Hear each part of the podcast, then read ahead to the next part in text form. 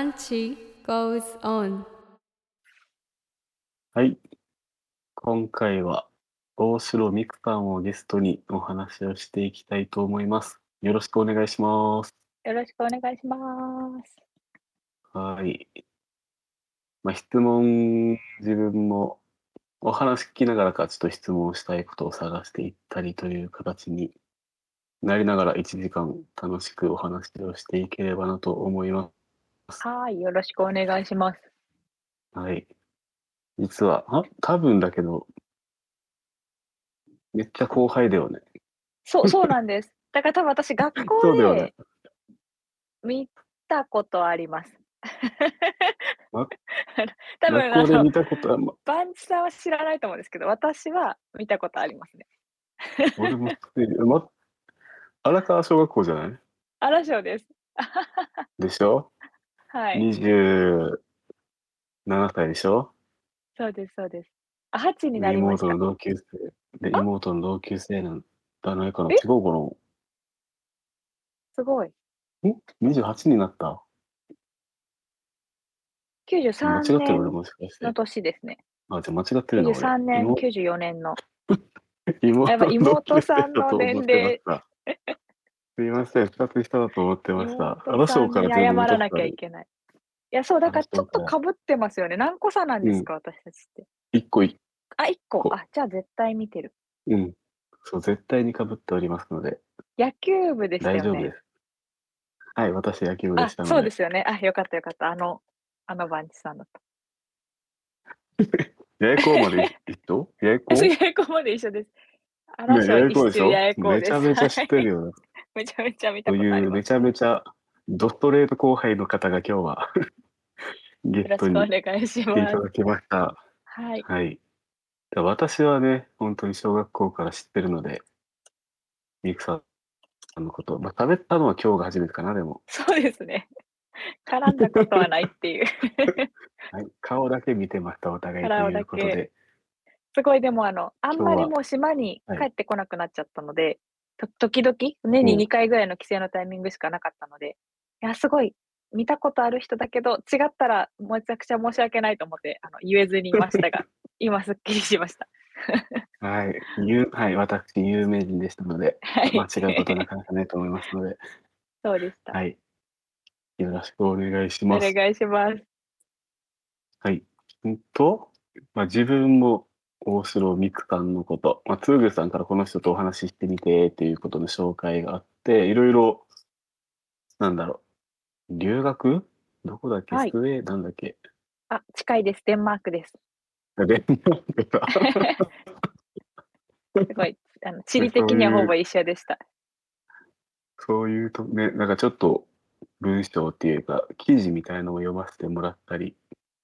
勝手にインスタを覗かせてもらったり、なんかフォローしてみたら、はい。フォローしてみたら、この人このために見に来たなってバレるなと思って、とりあえずフォローせずにちょっとあ 見てみたりしてまして、そのお話を多分中心に聞いていくのかなと思うのと、はい。俺も実は今ね、全く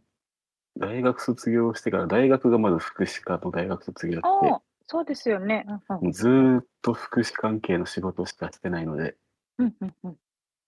そういった共通の話もできたらなと思います楽。しみ。はい、よろしくです。最初に、もうね、俺は小学校の頃から知ってるんですけど、まあ、高校までは、まあ、八重子だったり、まあ、部活とかいろいろやったと思うんですけど、はい。どんなことをしてのデンマークまでのとり、ちょっとしたお話を、流れを聞いてもいいですか？デンマークまで、あの、こう、あ、ちなみにですね、あの、私、本当に方言が喋れなくなっちゃったっていう、あの、ちょっと恥ずかしき、シマンチュとして恥ずかしき状態なんですけど、あの、アクセントなんです。言葉の鉛か。鉛が、ちょっと消えちゃってて、であの、久しぶりに島の人と話すと、へ、うつ、下手くそな関西弁みたいな、あの、映ってへ出ちゃうみたいな、あの、変な鉛になっちゃって、すごい、あの、ラジオ恥ずかしいんですけど、先にあの、お詫びを、こいつ本当に八重山の人かよみたいなクレームを受けそうなので、先にちょっとお詫びを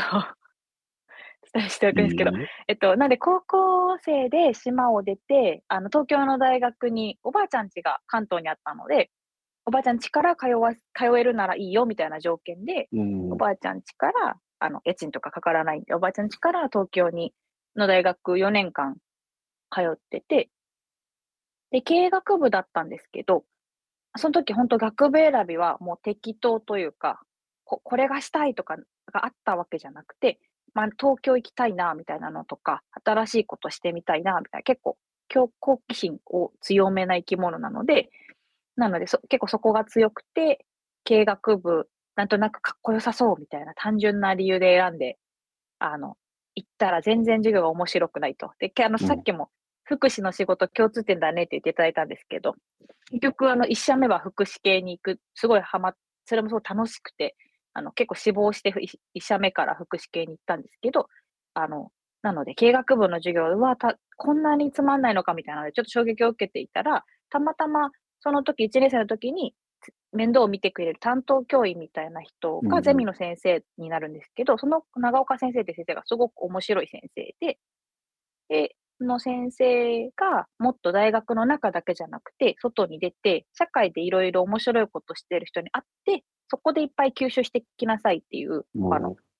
境を超えるとか言って越境って言うんですけど、越境学習をゆおすすめしてくれた面白い先生で、でも君たちはもうなんかこう、受験勉強で、めちゃ受験勉強やりまくってたタイプの人間で、うんあの無限塾行ってたんですけど、しかもあの、なんか、勉強、勉強ができたっていうと語弊があるんですけど、あの、暗記が得意だったんで、うん。なんか、いわゆる、いい点取るのは上手なタイプの、あの、優等生タイプだったので、あの、頭がいいかって言われるとちょっと微妙なんですけど、あの、点数取るのは得意だったので、うんうん。なんか、そういうこう、何か勉強、あの、決めてられた答えをどんどん解いていくみたいなことが、まあ、中毒みたいに楽しくなっちゃって、やればやるほど点数も上がるし、なんか先生もめっちゃ褒めてくれるし、みたいな。で、大学入ったら、大学の先生に、そんなんじゃこれからの社会やっていけないよって言われて、その、うん これからの社会は、まあ、先が読めない社会になっていく。経営学部だったら特にその先が先が読めない社会になっていくし、そもそも経営学って答えないし、あの、自分の頭で考えていくことが大事だよ、みたいなことを言われて、あ、そっか、なんか暗記して答えやっていくだけじゃダメなんだ、みたいな。なんかちょっと私の中で、その時があの結構教育とか福祉にあの興味を持ち始めた原点なんですけど、なんか受験勉強楽しくやってたけど、あれなんか、これって学びって言えるのかとか、これってが、なんかが、そうです、勉強ってこのためにやるんだっけみたいなことに、まあ大学、しかもやっぱ1年後とかに、あんなに一生懸命覚えた日本史とかも全部忘れてて、うんやっぱ、あれこれって何のための知識なんだみたいな。なので、なんかその辺からちょっと教育とか、あの、そういうことへのあり方に結構疑問を持つようになって、で、大学の先生がその大学の中じゃなく外で学べみたいな人だったので、いろんなこう、あの、いわゆるあの NPO とか福祉とか、こう、あとは社会起業家と呼ばれる人たち、こう社会にいいことをビジネスでなんとかしていこうとしている人たちを、あの、と出会っていくうちに、あ、なんか、ここの分野おもろいな、いいな、みたいな感じになって、なんで分野で言うと、あの、社会企業とか、ソーシャルビジネスとか、あと、そうですね、その辺が、こう結構自分の興味、関心の中心になってきて、で、そういう関係で、あの、大学のいるうちから、いろんな NPO だったりとか、学生団体でこう、インターンをいっぱいするようになって、で、そこで、あの、今の、あその次に行く会社の人の、うんそれもあの、就職の説明会というよりは、あの、キャリアについて考えましょう。キャリアについて考えましょうというか、こう、働くってなんだろうみたいなことを考えるイベントに、たまたまその会社の人が来てて、で、全然別にその人も会社紹介してくれたわけじゃなかったんですけど、なんかすごい、あの、面白そうに、すごい生き生き自分の仕事を語るな、みたいなので、興味を持って調べたら、福祉の会社だったので、正直その福祉って私の中では全然知らない分野、興味がないって言ったら、もう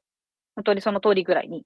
遠い分野だったんですけど、うん。あ、なんかその人がこんなに話すなら面白そうだなと思って行ったら、その会社がすごい自分の興味とか考え方にピシャッとはまって、で、それで、あの、そのままそこに就職をすることになりましたという感じですね。